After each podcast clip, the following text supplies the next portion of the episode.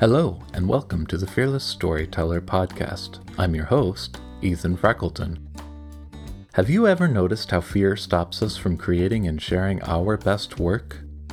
Join the Fearless Storyteller as we explore the heart and soul of writing stories, songs, and scripts that sell with the people who write them. Each guest has their own unique hero's journey and insights into the intersections between limiting beliefs and success. What's my story? In 2007, I was divorced, in debt, stuck in a soul sucking job, desperate to have a meaningful, fulfilling life, but not sure where to begin. I made a simple choice at the time to start honoring my yes and to start speaking my no. Consequences be damned. After all, how could my life possibly get any worse? I began the long path of becoming a professional songwriter finding my fearless voice along the way. Now, I'm living my dream life as a husband, father, and professional storyteller. Are you ready to minimize overwhelm and maximize your capacity to do your best work? In April, I'll be offering the Spring Clean for Authors four week online support group to help you declutter your personal and professional lives. You can show your interest by pre-RSVPing today. Just visit ethanfreckleton.com slash declutter. That's ethanfreckleton.com slash declutter. Link will also be available in the show notes. Inspired by the success of other self published authors over nine years ago, Lindsay Buroker abandoned the idea of becoming a trad published author Fast forward now, and she's released over 70 novels and is quickly working toward financial independence. Most important, perhaps, is that the idea of writing remains her favorite way to pass time. Uh, Lindsay Buroker, welcome to the Fearless Storyteller. Hey, thanks for having me on. I'm happy to be here. Well, I'm happy to have you. Uh, I think your podcast, very early days, that is no more the science fiction and fantasy marketing podcast was one of the two writing podcasts I found before I ever started writing stories. And I think this was the one that made me feel like, hey, maybe this didn't have to be an intimidating journey. And maybe that if I had a little bit of a slacker ethos in terms of feeling like I was never doing enough, that maybe I would have permission to to just focus on doing the things that were joyful. And I got a lot of permission from your early podcasts to do that. Well, so. we are always open about the mistakes we've made, and uh, on that podcast, and then we have the new Six Figure Authors one also. And none of us are perfect. we've made plenty of mistakes, and you know, I I'm able to still make a nice living as an author. So hopefully, that's encouraging for folks that uh, may be intimidated by maybe all the things now you're supposed to be doing for marketing and publishing and writing lots of books. you know, right, it's right. real tough. right. And, you know, I know some people are uncomfortable talking about money and those specifics. And I know you've shared that. And I imagine that must feel vulnerable to do so. It is a little weird, and I I rarely get specific anymore. But I, I felt like when we started the new podcast, I had to like establish, okay, you know, we have the uh, sales to back this up and know what we're talking about at least a little bit but it, it is you don't know if people are going to feel you're bragging or you know others will be inspired maybe mm. so it mm. a little fuzzy area and it can be a little vulnerable like you said yeah but on the flip side i know a lot of people put off ever starting because they feel like they have to be perfect to do it and it's i i personally find it a relief to hear that people can stumble a lot and still make six figures doing what they love. Yeah, I, I, do think it's a little more freeing to be self-publishing. Like I always felt when you know I was going to query agents and all that stuff that everything had to be perfect, or you didn't even have a shot, you know, of getting out of the slush pile. At mm. least now you can take a shot, and even if everything is not perfect, maybe you'll find that some people are at least drawn to, you know, like maybe your characters were really good, even if you maybe didn't get it edited as well as you should have or you know there there's just some new author things you're doing and you don't realize but I don't know, at least you can get your shot now. Yeah. Yeah. And so for people who don't know you, because I'm in the same community as we overlap, but for people who don't know you, what would you like to share about yourself? I am an author of science fiction and fantasy. I got my start at right before Christmas 2010. So I just had my nine year anniversary. Mm. And at the time, I had two novels written, but not in the same series because that was the advice at the time, you know, when you, because I, I, thought I'd traditional publish. Mm. Uh, if I could do it. You know, if I could get that gig, uh, they were like, "Don't start a series until you know you've sold the first one." So I felt like I had hardly anything to publish when I first started. I was really envious of people that had this big backlist or like trunk novels, mm. you know, mm. so they could just put out like eight things. And I'm like, wow, I'm never going to have that many. And uh, now I haven't done a count recently, but I, I think I'm over 60 novels uh, between my name and I did about 15 under a pen name also at one point. Mm. So it, they, if you just keep gradually writing and publishing, they do build up. Yeah, and so you you're pretty fast now, I imagine, at writing, but you weren't always so. No, I like to tell people it took seven years for me to get that first novel done, which is true. Uh, there were some breaks for World of Warcraft and uh, other addictions in there, but it it was very gradually increased. And when I started doing it full time, I heard about how much other people were writing, and that inspired me to sort of get my want to get my process down a little better, mm. you know, mm. so that when I wrote the first draft, I wouldn't have to then go and spend months editing it.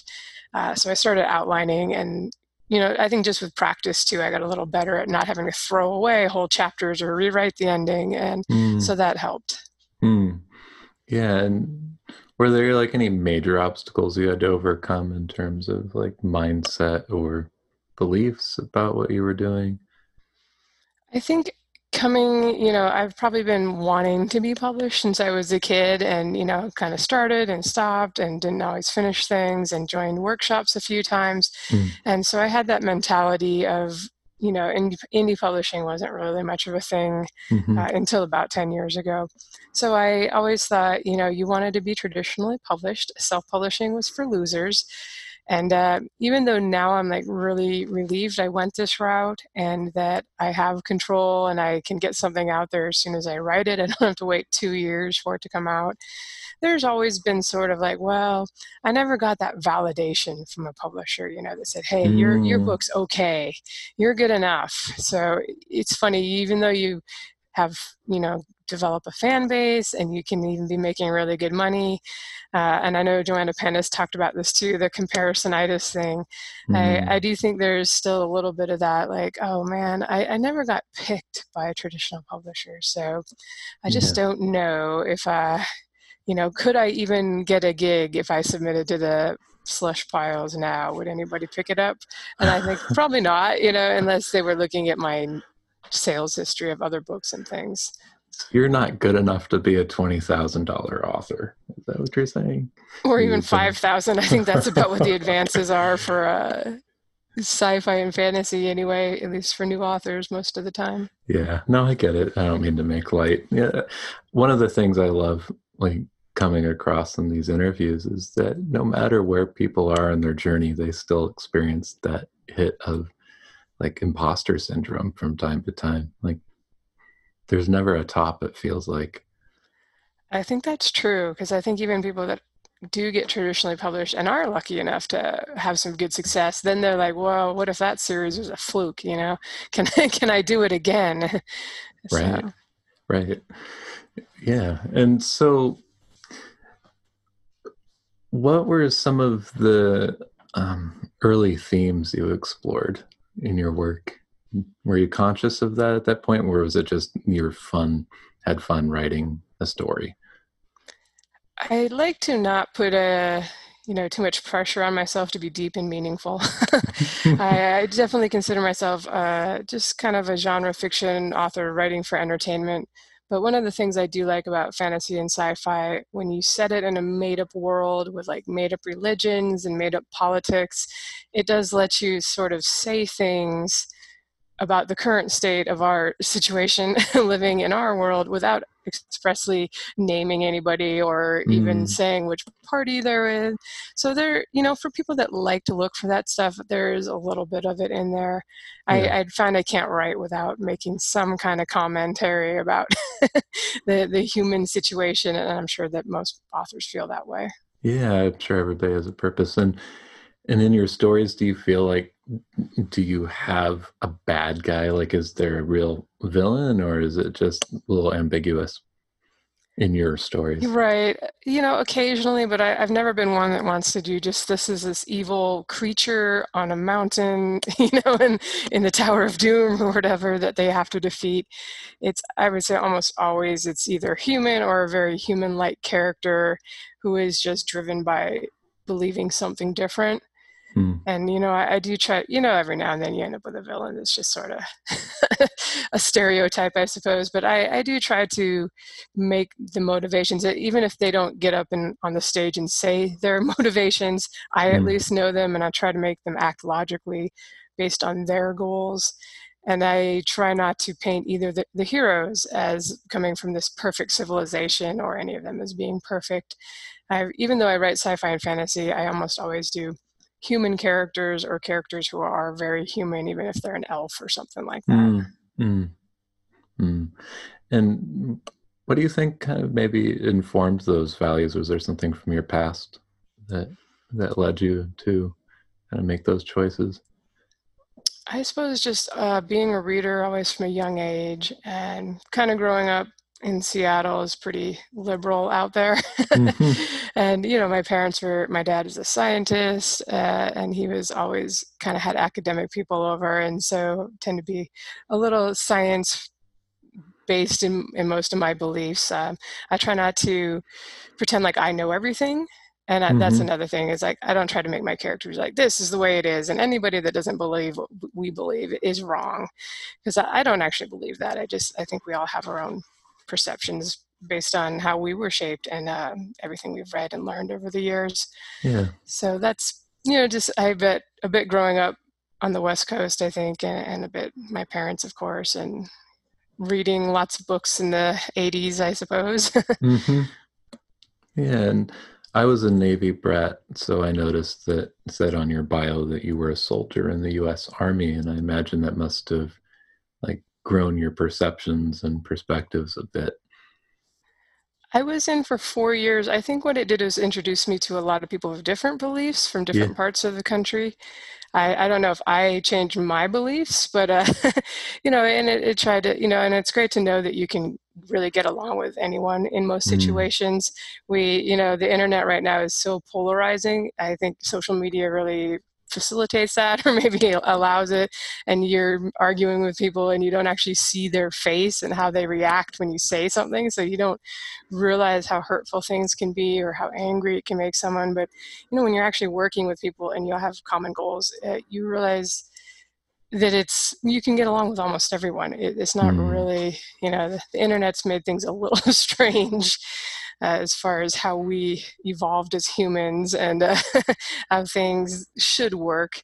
So, uh, you know, it'd be interesting seeing what technology continues to uh, do with us, or if we go back to maybe a little less of that. I, I feel like already right now there's a bit of a pushback and you see some mm. younger people wanting less of the screen time and actually wanting to go out and experience things with people in person and so I, re- right. I forget what the question was. I rambled. That's all right. I think you answered it. I just that you can get along with almost everybody is really a pretty powerful lesson. I, I, know that was one that was ingrained in me just from childhood of having moved around all the time and being with different people. But um, so speaking of social media and and and that, is there a place for that in your own worlds? Like, do you address that, or do your worlds tend to steer clear of having this in your world building? Uh, in my sci- fi series that I'm working now, they definitely have, uh, you know, like they have chips they can just do all their internet from their head. Um, hmm. So they have ways to contact each other. But I, I haven't, you know, I have hinted at yes, people have uh, reputations online and social media stuff, but it's very much kind of a space opera series. So it's a little more you know, galactic war kind of thing. So that tends to be a minor part of the setting. And then I'm also working on an urban fantasy series that's set on Earth in our times, which is a new one for me. And uh, so mm. there's a little bit of the mom checking up on her daughter through like the social media posts. So I, I don't have any big statements about it in my uh, worlds. I tend to just accept in the worlds where it makes sense for it to be there, it exists, but I haven't really done a story exploring it um, in particular. Right. I'm I'm sure if I had it in my stories, they wouldn't move very far. Like characters would just sit there and scroll their brain all day, and that wouldn't be too interesting, I imagine, unless it was a Hitchcockian space opera. But um, so you mentioned you're going into a new genre, urban fantasy, and you've had success with the other genres you're writing in. So what's motivating that and and do you have concerns?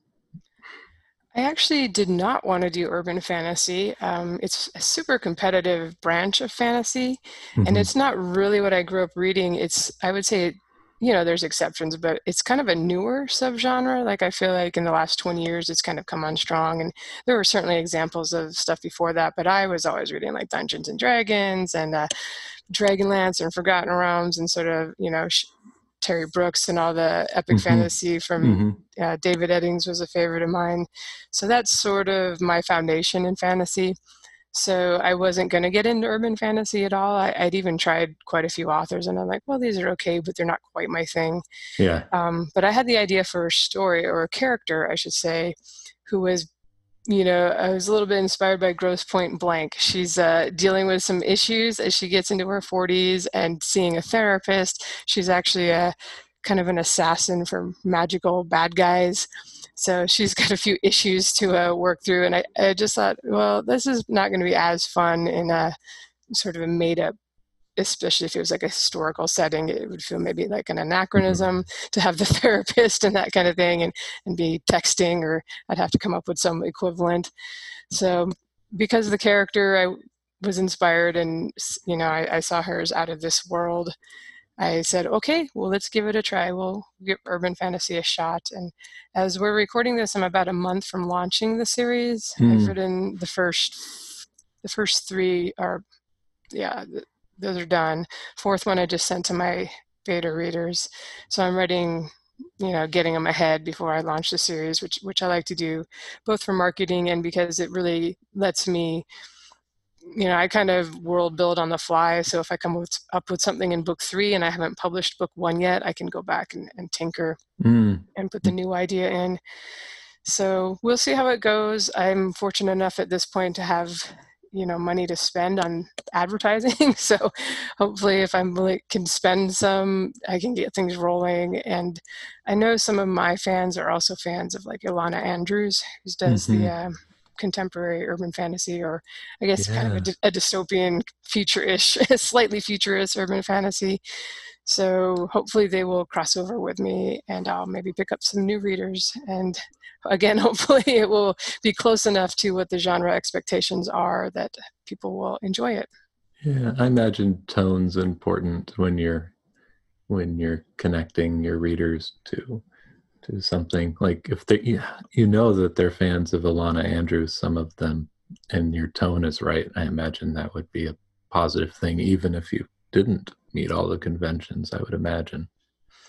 I will certainly hope so because I am known for kind of a little bit of snark and uh, a lot of banter between the characters, and that does seem to be typical in urban urban fantasy. So mm. hopefully, at least the, hopefully they'll enjoy the characters, and I think that'll be fun. The stories are right. fun too. So I don't typically go too much into tactics and strategy, but I am curious to know um, like how do you learn about your readers? How do you know mm, which ones or some of them like Ilona Andrews? How do you get that?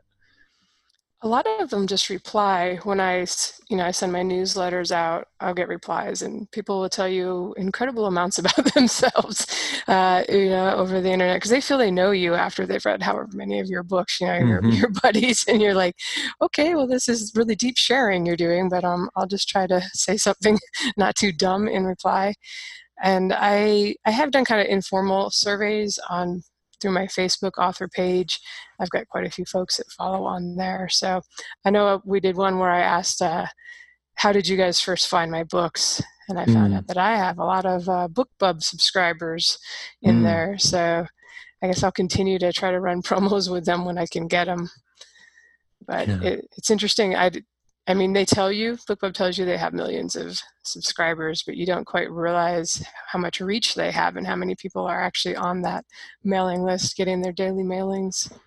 Yeah. And you know, I guess I would ask this in your six figure author forum, but since you're here, um, one of the things I don't hear too often people address is like what percentage of their marketing budget do they really like from a mindset perspective or you at least like just know that you're going to spend learning how to market your book versus you know versus the amount of money that's going to reliably then bring you a return.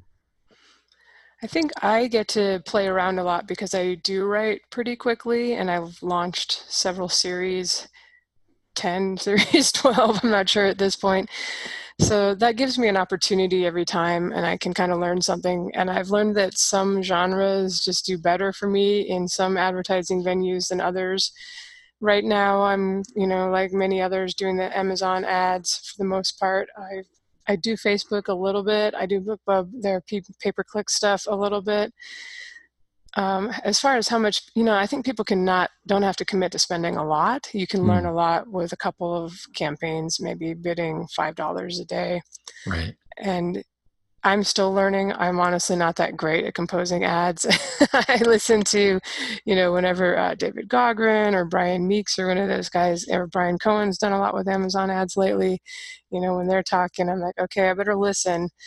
Uh, and I find that it's it's you know, I enjoy the writing is the thing I enjoy the most. So I tend to focus on and try to learn more around the launches of a new series and then sort of let things go into the background. Mm. I might check in a couple times a month to make sure I'm not some campaign hasn't gone crazy and isn't spending a lot of money or make sure it hasn't fallen off altogether. But I sort of allot time you know i'm most excited around the launch like there's the most potential because mm-hmm. you know if you do well with the advertising it can help your visibility overall and help you get more organic sales that you're not paying for yeah. so i'm most likely to invest the most money and time kind of in that two to four weeks around the launch of a new series or this past year i did a couple i took some backlist stuff and did a couple box sets uh, and I was willing to spend money on advertising them as long as it looked like they were going to make more than I was spending, which, which, did end up being the case. Uh, they were both in Kindle Unlimited, so even though like the price on the box set was quite low, um, you know they could make like ten dollars on it if somebody read all five books in the set. So right. I found them to be pretty profitable, and um, it's always nice if you got something selling well in the background while you're working on something new. So you're not like, oh, yeah. oh man, my earnings are dropping off. I imagine that would take the pressure off, right? Like, I think so, and I think that's why when you see people who actually kill it, you know, like their series is just selling awesome. They're they're not necessarily. There are some exceptions, but they're not the ones that are like, oh man, I got to publish a book a month, because they're able to a little coast a little bit, you know. Uh, so I think that you know yeah it's a, it's definitely when things are doing well you're like a little less pressure to get out the next thing or to move on to the next series mm. and it it feels like in the last couple of th- years things have really shifted toward um, it's a pay to play marketplace and i don't know if that's really still true or not in terms of like if you could just leverage your list giant list that you've built um, but it, first of all, is that true? And if so, like, how does that shift your thinking about your energy toward writing? Do you still need to rapid release, or can you take your foot off the pedal? Um, is it pay to play? I would say it's tough now to get into like the top 100s on Amazon of your um, subgenres without putting money into advertising, and, and it's harder to stay there. It, it depends on your expectations, though. I think you can still, you know, build up a list, just do some promos of, of book one every now and then, and gradually get more readers into your series, signing up to your list, and you can still launch well and still make it maybe even make a, a good living mm. but if you also you know i think once you see how great it can be if you can get your books to stick you know like let's say the top 500 on amazon if you've got the first three books that stick there for quite a while and you make you know some really good income it's hard to not to want to continue doing that each time you launch a new series so you try to just do everything you can to stack the deck in your favor mm. but if you're you know when i started out i hardly sold anything of my first book. It took me a while to get the second out there and then the third. And I was just happy though, not like when I made a hundred dollars a month, you know, when I got to the mm. point where I made as much as my paper route I had when I was 12 made.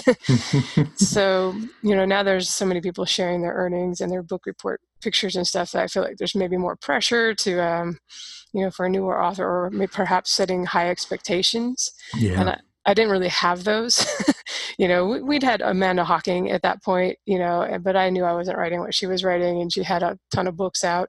So I wasn't worried too much about, oh, I, I got to make like start making $5,000 a month right away. You know, I was just content to hopefully increase my fan base over time. And I think that's something you can still do without spending a lot on ads.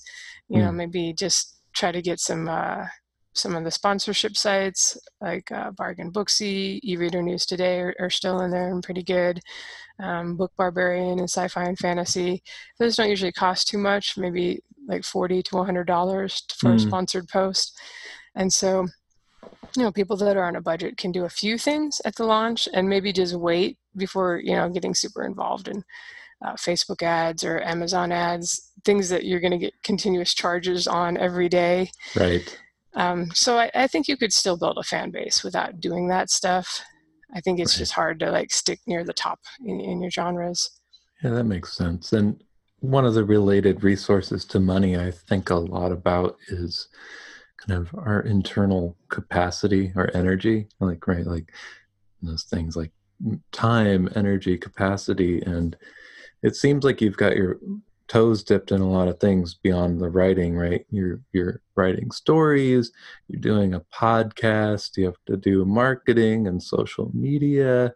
Like how do you manage your time and energy and capacity to do good work that's joyful? Um yeah, like, as a, always... like as a sustainable thing that you can keep going over time and not burn out. Right there is a lot to just especially self-publishing it's not just writing the books and handing them off to an editor and that's it. I, I, saw a post somebody made recently on what is life like as a full-time author?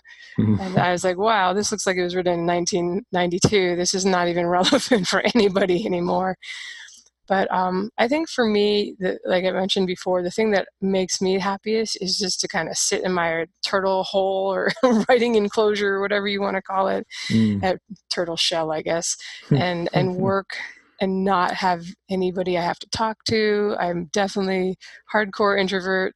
I, I mean, I do enjoy that. Only works for a couple days, and I have to go out and see people and talk to people. But as far as the work day, that's how I prefer it: is just writing the stories and I don't mind tinkering with Amazon ads and things like that because it's all you're just playing on the computer. It's not nobody's having expectations of you to respond to an email or you know hey you join this group promo and you need to have x y and z done by this day um, that's sort of the stuff that can be kind of admin stuff or you know even answering reader questions mm. that um, I have to take breaks from that. Like some days it's like this is fine, I don't mind doing it. But um usually I will when I'm writing a rough draft, I tend to kind of just put as much of that stuff on the side, you know, and I feel bad because I'm not the best at answering emails very quickly mm. because of this, mm-hmm. but I it's kind of what I have to do is like let me just do the thing I enjoy and really focus on that and not try to be doing 10 things at once. And then I'll take a couple days you know maybe after i finish the rough before i start editing it and sort of try to get caught up on the admin stuff and that may be when i go play with some ads or when i try to get stuff together that i know i've agreed to this promo in a month or something so for me i i really when i'm writing i just want to write and i yeah. really have to focus on that and I'm happiest doing that. So I've, I've definitely noticed I'll be more stressful on day, days when I'm like interacting with people. There's just a whole bunch going on. I just have my site website security issues going on, and I said, yeah. "Ah, oh, this is frustrating to deal with." Yeah, that's good self awareness. And do you ever give yourself permission not to write when you're like overwhelmed or stressed Writing's out? sort of the thing I go to when I'm overwhelmed and stressed out. So I give myself permission not to do the admin stuff. Mm. I'm like, mm. okay, I, it's okay if I don't answer email today. I'll, I'll do it tomorrow or Saturday or, or whatever. So I guess I do try to take breaks between books to just, you know, read other people's stuff. I, I, usually try to read a little bit in the mornings too, just to continue to do that as an author. I feel yeah. is important. But um, I'm not the best at taking vacations. So sometimes I have to actually schedule something where I'm like going to be going somewhere with other people, and therefore I don't want to be working all the time. And that's sort of my best bet for actually taking a week off. Yeah. That, was that was going to be my next question. I know that when I take vacations, I always have an intention to write, and yeah, yeah, having family and stuff makes that a little more challenging. And then it's nice to just get into a flow and explore too and refill the cup. But like what's your biggest struggle in 2020 oh i actually i don't know things things are going okay as far as the business and all that uh, so i really just sort of want somebody that kind of consistently continues to do the same thing I, I, always say maybe maybe the day will come where I'll back off a little bit and not write so much, but I always have ideas for like the next series ahead, mm. and so I'm eager to like finish up this project so I can move on to the next one. So I don't know I don't know if people even retire from once you're an author. I feel like it might be tough to retire because you just always have new ideas yeah. that are taunting you, you know. And I'm I do make myself usually finish things before switching to something else or at least finish the book, even if I might wander off from a series for a while. Although I do try now to just focus on one series from start to finish. Mm. Also, it just seems to be easier. Otherwise, I end up having to go back and reread things to uh, figure out what was going on in the, the series I left off.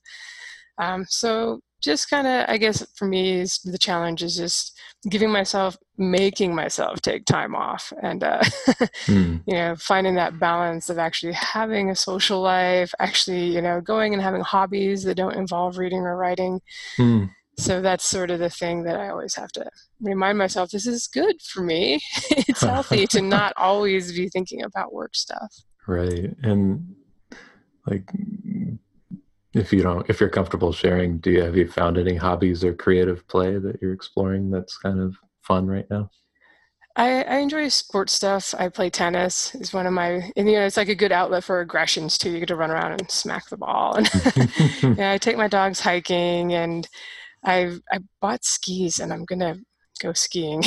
it's still on the the list. Some stuff's come up with that. One of my dogs has got a torn uh, it's like the human equivalent of the ACL. Oh, no. So yeah. I felt like I can't leave for the whole day because she's still young, so she gets in trouble. And uh, mm. like so, you know, usually I actually would take her to doggy daycare, but right now she's kind of doing rehab stuff. So uh, the skiing plans are on pause, but yeah, mm. sports are something I enjoy because they're a good way to be social while actually doing something. I'm not very good at just like hanging out and talking at the coffee shop. I'm like, let's let's go hit balls or you know, let's go hiking while we talk. Yeah. So that's cool. And so what's next? There's the urban fantasy, but like what is it that motivates you? Is it just getting in the chair at this point and keeping writing? Or, or is there something bigger uh, writing, eh, to, you know, is part of it, and then I just kind of working towards getting to the point where I can be financially independent and not care, you know, mm-hmm. how much the writing is making, and you know, I that's kind of my goal and i should be able to get there sooner than most which would be awesome i got a late start though not too late but i mean i was horrible at actually saving money or doing anything like that uh, in my 20s and into my 30s so mm-hmm. now i'm trying to get all that squared away and that is the goal to uh, actually get to the point where you know i have enough income from other stuff that I don't have to worry too much about the writing anymore, and it can mm. just be a fun thing I do. I'm sure I will still write. Like I said, I feel like authors probably are horrible at retiring because it just every time you have a new right. idea, you want to write a story. But it would be nice to get to that point and not have to worry about. Sure, I, am sure everybody feels that way. yeah, I, I think you're right, and so maybe the next podcast will be called the um, Six Figure Hobby Podcast. the semi-retired author podcast. I don't know. Semi-retired. Never retired. Yeah, I don't know what I would I've thought about retirement, you know, my thoughts changed after I quit my day job. It was like, wait a minute, I don't actually want to stop working because working is my purpose. Right. Like I, I feel like people that stop, you know, like anybody that retires, it seems like they don't make it too much longer after they retire. Yeah, like, that yeah. was the thing. So you have to find something else that gives you purpose. Or, but if you enjoy what you're doing, you know there isn't that urge i think to, to quit. I, I understand it completely if you have a job that you hate. Yeah. Wanting to find a way out of that makes a lot of sense right. i think a lot of entrepreneurs kind of get into that because they're driven to do these things and enjoy what they're doing. Yeah perhaps the capacity to do a lot of work goes down you know more time spent on health and things but yeah. Well where can people find you to learn I'm, more? Sure. I'm at lindsayburoker.com. And then any of the stores. I have books in all the major stores. And the Six Figure Authors podcast is at six what is it sixfigureauthors.com with the number six cool. if anybody wants to listen to that that hasn't already stumbled across it um, yeah that's about it you can find me on twitter and facebook i'm usually on those spots great and is it lindsay buroker on those sites? On Facebook, it is. On Twitter, it's Goblin Writer. mm. That predates any, you know, plans to be a professional on Twitter. So I was just joined it to stalk agents originally. Uh-huh. no goblins in your recent works. They're actually, I'm bringing them back in the urban fantasy for the yes. first time. so yes. once again, the Twitter handle will be relevant 10 years later. so maybe I can share this. Do you play like role playing games and that kind of thing? Not right yeah. now, but I, I have played. Uh, yeah, so I have a Dungeons and Dragons. I, I play in a weekly group, and like the thing that irritates me the most are goblin encounters. Mine are a little inspired by World of Warcraft. They're kind of the tinkerers and engineers, but mine like to steal things. So they're always like scat. Well, they call it scavenging. Yeah. So they're always just like in some human house, you know, like, oh, what can we use for a project? Uh, so they're kind of. I think what it is is it feels like an obligatory trope in these in these stories.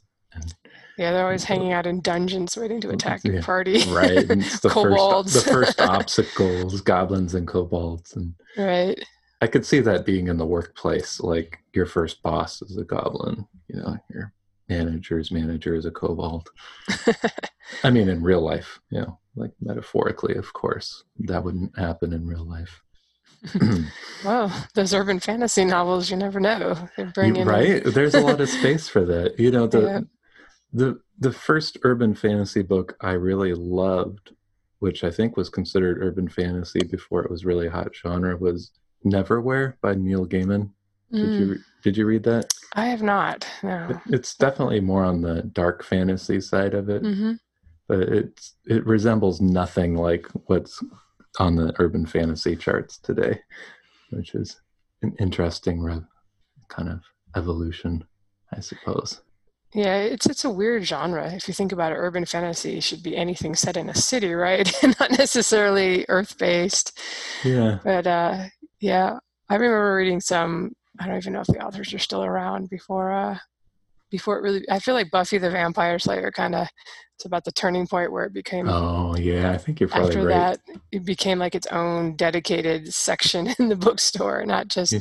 here and there lumped in with the epic fantasy.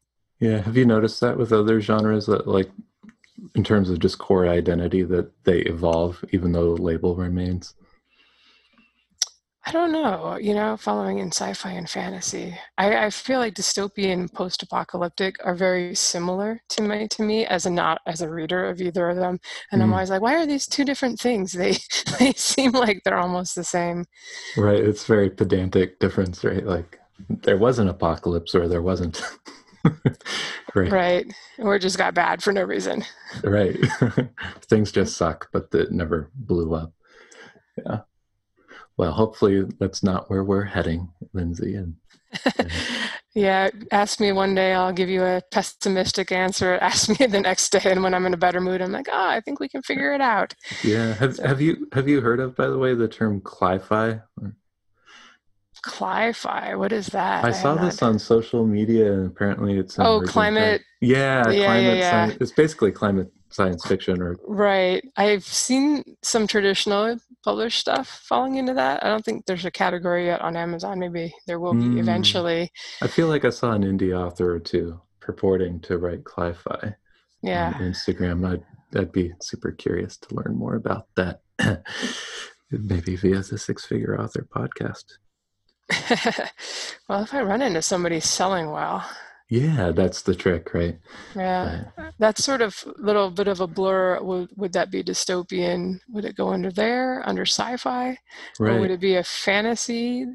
You know, just making it up without worrying about the science, just as allegorical. what could happen? Yeah. I, from what I've seen from covers and descriptions, it looks like it's kind of post-apocalyptic, but we're saving the world specifically, and the reason was climate change. I did write a story under my pen name that was set like 200 years in the future, and I raised the ocean levels, I don't know, 50 feet or something. And Seattle was just a bunch of islands. and it was kind of, uh, well, I'm going to say fun to write. It's kind of depressing to write, but yeah. it didn't sell very well either. So that was sort of my one and only commentary on climate change. right. So, yeah, people, I suppose, like to escape sometimes when they're reading. Yeah, and then you worry about half the pop- population, half the reading population, in, at least in the U.S., is like, oh, this doesn't exist. So, are you alienating your fan base by making that the premise of a story? Mm. Yeah, I, I, feel like readers can all agree space is a thing. Possibly we'll go there someday. so you're a little less uh, contentious potentially by writing space opera. I don't know. Mm. Mm. Well, Lindsay, it's been a pleasure talking with you today. Well, thank you for having me on. I enjoyed chatting on your show too, and I hope the listeners got something out of it. Yeah, I'm sure they did. Thank you. I hope you've enjoyed today's episode of The Fearless Storyteller. As a reminder, any and all links can be found in the show notes. And if you're enjoying this podcast, will you please consider leaving a review? By doing so, you'll be helping new listeners discover the Fearless Storyteller podcast.